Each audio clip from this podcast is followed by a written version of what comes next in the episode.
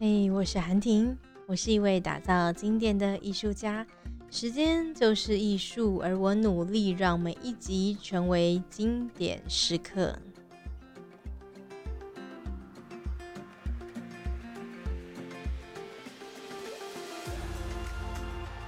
这一集呢，我想要跟大家聊聊的，一样是《与人同赢》的这一本书。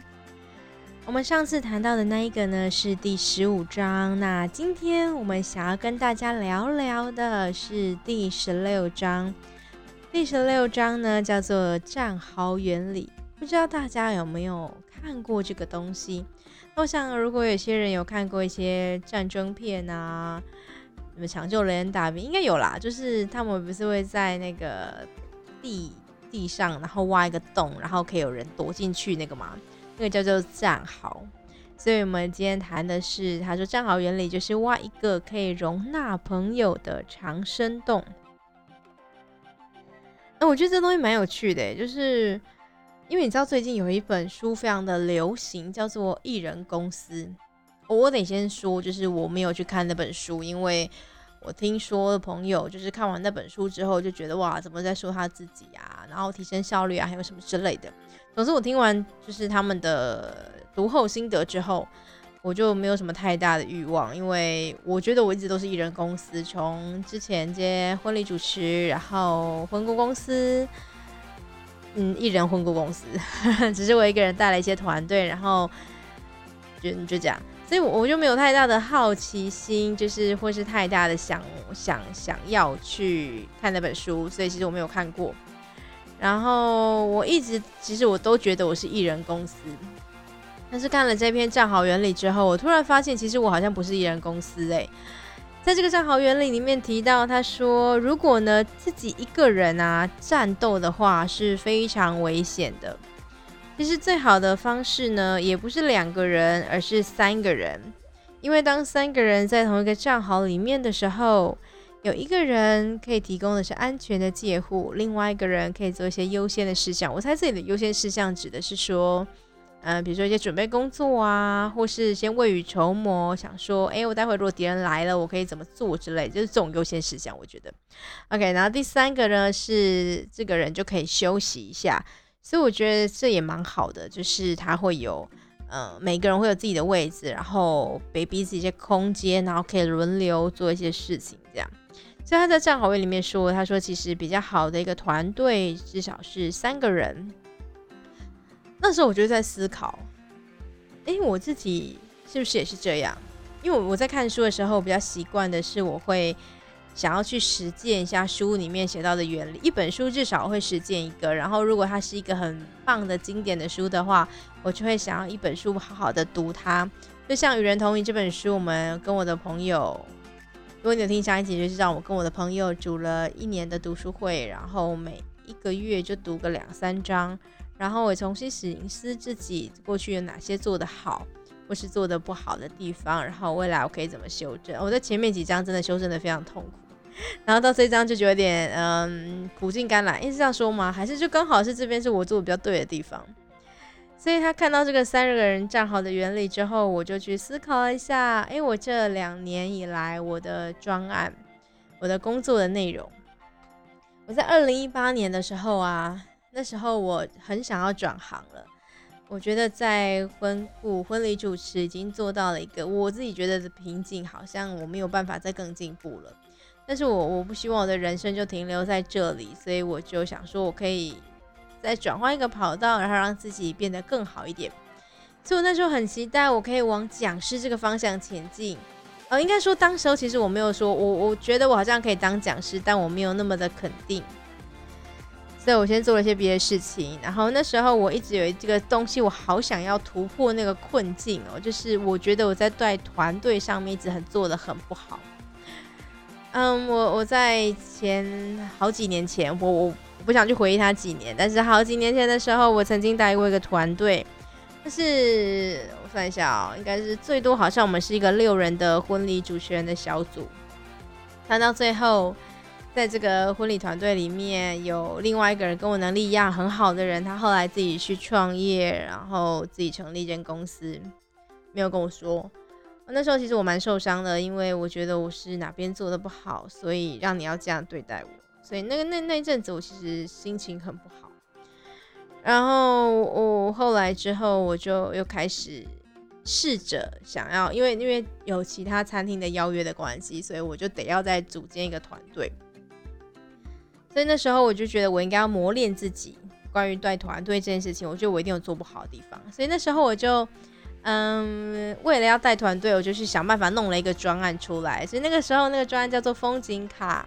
如果你是一个认识我比较久的人，你应该就会有听过风景卡的这套，然后非常的传奇。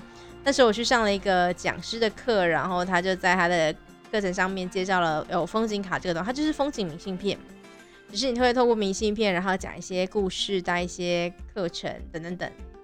然后我就觉得哇，这好棒哦，我想要自己做一套。所以我就找了一些团，找了几个人。后来在网络上，在群组里面争了之后，总共有四个人来到我的这个团队。有一个是我拜托他来的，他现在成为我很好的朋友跟伙伴。那另外三个人是他自己找找上门来的。好，然后我们就相处了两三个月时间。后来两个伙伴因为他们自己的关系，然后或者是他当时候暂时他付出的工作时间没有办法达到我们的要求，所以他先离开了。后来这个风景考团就成为三个人的团队，然后有一个人负责。我那时候我是负责写内容的那一个。呃，我们在我们的风景卡的背面都会有一句话，那句话呢会是那个相片衍生而来的，或者是拍照的当下衍生而来的话。所以你可以透过那些话，然后再衍生在课程上带一些东西的。所以我们写了一个话。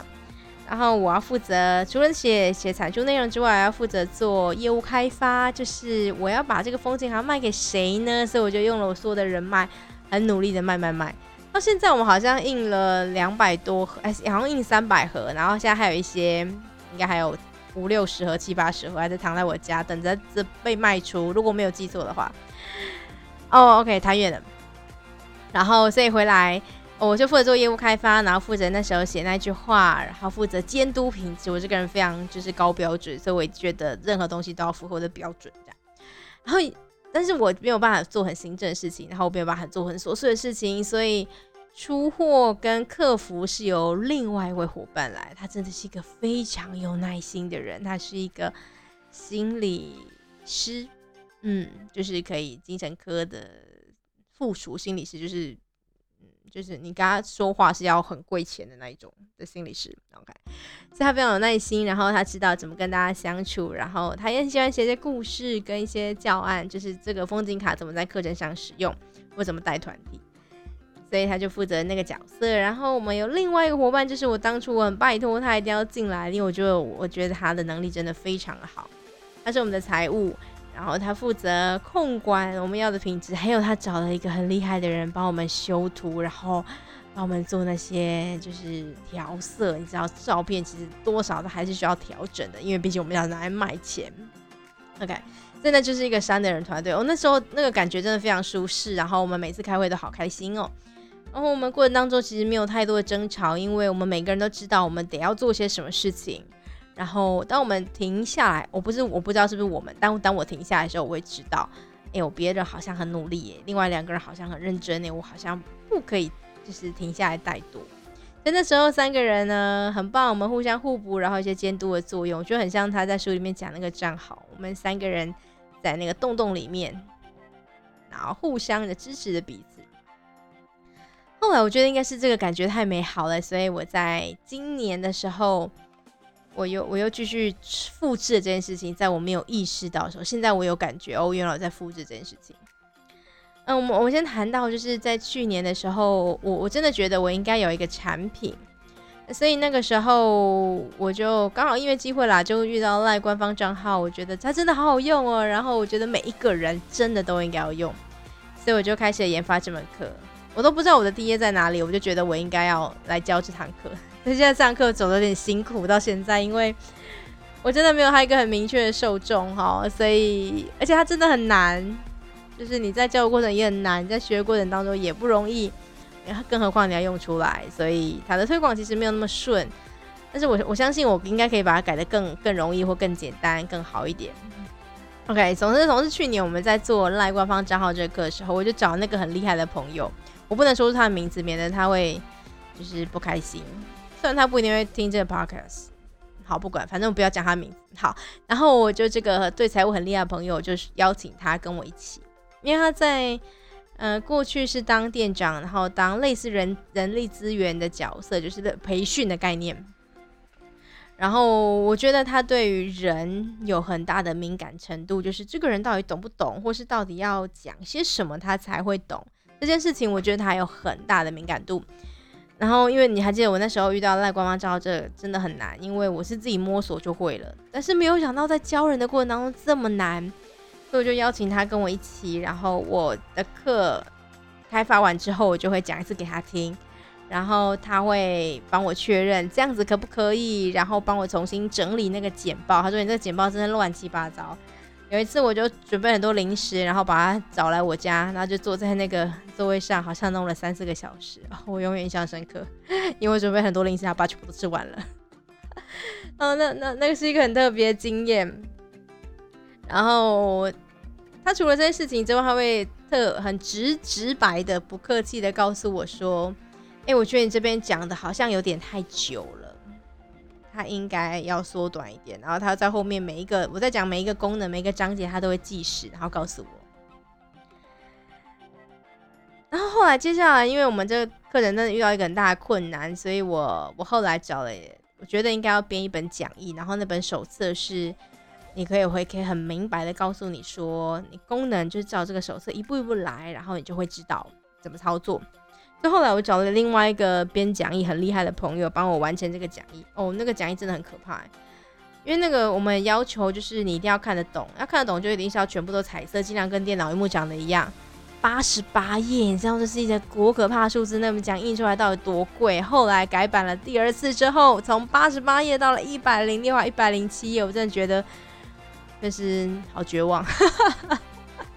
因为我的开课成本很贵啊，就是那是其实包含在我的那个课程的售价里面，但是我真的觉得很值得啊！就是每个学生看到那一本就来说，哇，老师有这本就够了。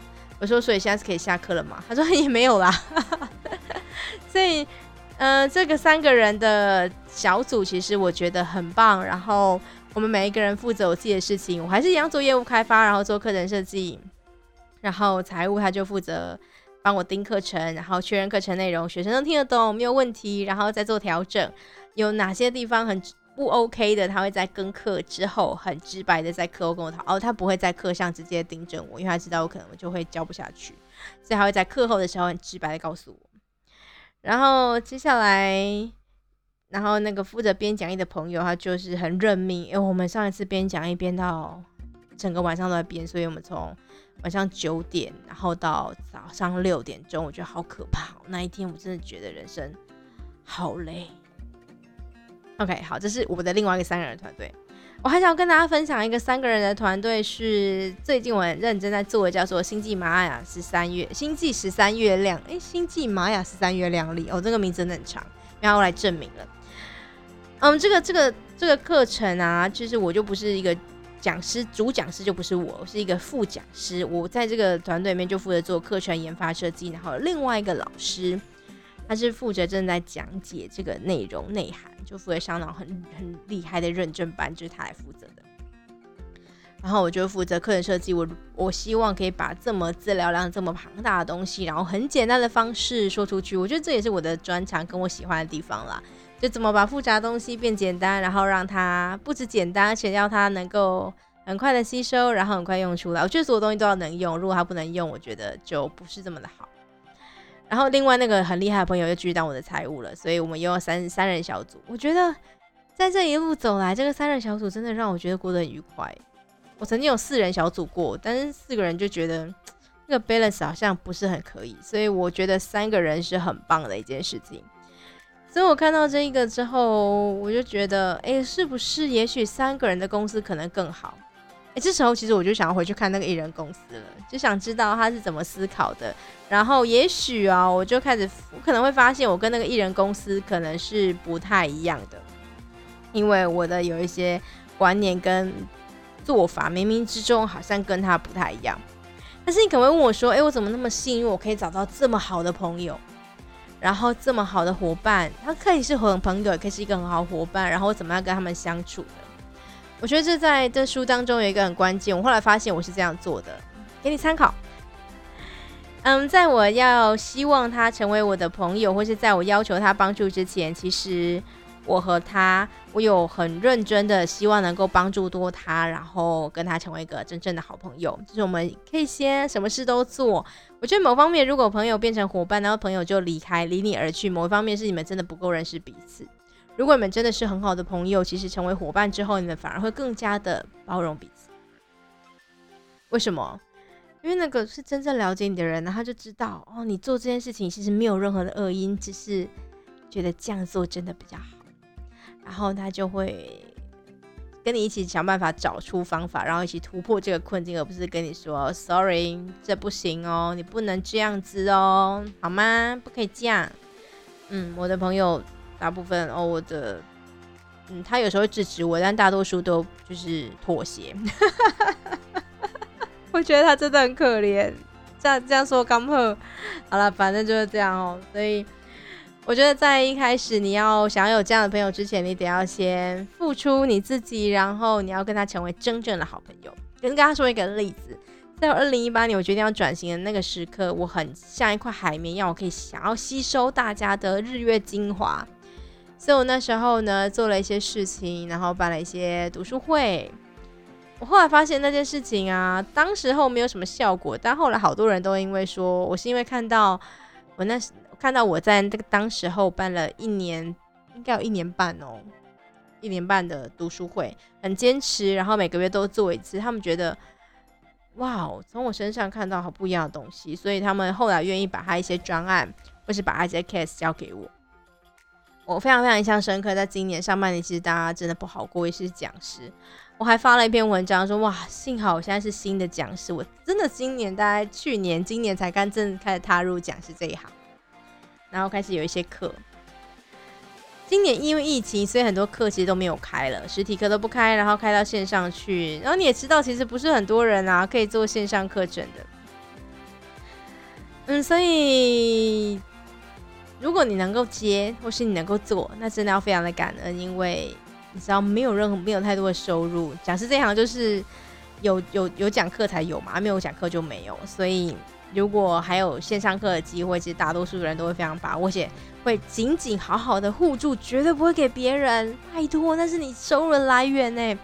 但是那一天，我非常印象深刻，我接到他通电话，然后那通电话打来给我，我应该可以说他是谁了吧？他是叶，我们都叫他叶问老师。他就打给我，他说：“哎，韩婷，我有堂课，我想要推荐你去上。他们本来找我，但是我觉得你更适合。”见鬼了！怎么会有一个人，他会把他可以上的课，然后交给我上？他不是时间不行哦，他能力也可以哦，然后别人也指定他哦，但他居然说：“哎，韩婷，我觉得你比较适合，所以你去上吧。而且你刚刚进讲师这一行，我觉得这是一个很好的敲门砖，在这里可以让很多人看见你。”我现在讲起来都有点想哭哎，因为大部分都是我在给别人这件事情。嗯，但是，但是他是一个很少数的人，就是他愿意把他的机会，然后让给一个嗯新的讲师。你这次是一个很好的机会，你想想，如果是他，然后在这边，然后让大家看到，哎，他可以做线上课，就做的不错。那我们不都，我那时候都不知道疫情会和缓啦，所以也许之后做线上课，他都会找他那个叶老师去上。那他就把这样的机会让给我，而且我我我我要得老实说，后续有好几个邀约，他们之所以他们本来认识我，或是可能听过我，但是他们之所以会愿意真的把他的内训，然后课程交给我上，其实有很大很大很大一部分是因为那一次的那一堂课。那线上课大概两个小时，然后我花了很多力气准备，因为我觉得那是叶文老师托付给我的，所以我不可以砸他的场子，不可以辜负他的信任。哟，我真的觉得我真的会把自己被自己搞死哎！只要是这种就是被托付的课，我都会非常的百分之一百二，就是两百的心力去准备，然后每次都把自己压力搞得很大。好的，但是这样其实很大的成长了。所以我在那堂课当中，我就很认真的做，然后表现应该算不错，大家好像都蛮开心。然后后续真的有好几个案子都是因为那一天的关系而来。我真的很感恩呢，就是在那个时刻。然后我就回到在在看这一篇的时候，他说：“站好一面的朋友，其实在顺遂的时候，朋友知道我们是谁；但在困厄的时候，我们才知道谁才是朋友。”那一刻，我真的有好大的感动。嗯，到底是会有多少人会愿意这样子伸出援手，或有多少人会愿意成为对方的贵人？我不知道，可能我过去做了一些事情让他看见，但总之我很感谢这样这样的朋友啦。你你身旁有这样的朋友吗？如果有的话，请不要忘记好好的感谢他们。在书中有提到，他说：“嗯，再好的朋友稀少而且珍贵。”那我觉得他说再好的朋友，其实最大的的帮助，其实不是他说“诶，我可以提交多少帮助”，而是确信着。这些朋友们将会帮助我们，我觉得是那一种有后路的感觉。所以那一那一次其实不只是那个讲师费而已，我觉得很大的是那种支持，他让我知道哦，原来会有一个人就是在讲师这条路上，然后帮助我这样，嗯，很感动。当然，他也说，如果你想要拥有这样的朋友，很简单，你得先做一件事情，就是你先付出，然后为别人做一些事情，然后向他们告诉他们说，如果愿意的话，如果如果对方愿意的话，那我始终都会在，然后在我能力所及范围内，我都会愿意去帮助你，然后协助你。您要先当别人站好的朋友，让别人在任何的情势下都能够信赖您，如此之来，你才有机会能够。找到真正的战好朋友，不知道听完这一集之后，在你的心中有没有浮现了几个人名？那些是你很重要的伙伴吗？那些是你在困厄的时候会帮助、曾经帮助过你的人吗？如果是的话，别忘了也要关注他们，然后在他们需要的时候也伸出你的援手。但是也许他们可能不太需要我的帮助，就像我我后来盘点了一下我的上半年，其实真的很多人帮助我。我不能再说下去，因为我觉得这好像这一期节目有点太长。但是确实有些人帮助我，然后我想要谈谈，就是我怎么样感谢他们的。在没看到这张之，在还没有看到这个章节之前，我已经决定了，就是嗯，我会我想要在中秋节这个月圆人团圆的日子，然后用一份感谢让。这整个世界圆满，有好多帮助我的朋友。我盘点了一下，我今年的中秋节大概会送出二十个礼盒，然后我想要在这礼盒里面附上一张我自己还记得我前面讲那个风景明信片，我想为他们挑一张照片，然后写下来，为他们写一张我的感谢，然后好好的表达我的谢意，然后放在里面，然后寄出去。让这件事情真的圆满的落幕，然后在的自己的心中，就是也算是一个交代吗？因为我觉得感谢这件事情好像很难，但是我我好像得做，因为他们真的给了我好大的帮助。OK，所以想想看，如果你有像这样的朋友的话，有没有曾经好好的跟他说声谢谢？然后接下来。再想想，你可以给他们什么样的帮助？好了，那我们这一集呢就到这结束了。如果你有任何的问题，都可以留言告诉我。那如果你愿意的话呢，可以给我一点评分，然后告诉我做的好不好。当然，如果最好是五颗星，好吗？啊，如果你觉得还有什么可以做的更好的地方，你也可以留言告诉我，或是 email 给我，或是我这个 podcast 一开始都会一定会在我的脸书上面分享，所以。如果你愿意的话，也可以直接留言或是赖我，因为一开始听的应该都是认识我很久的朋友。好了，那我们这期节目就到这里结束喽，谢谢大家，我们下次见。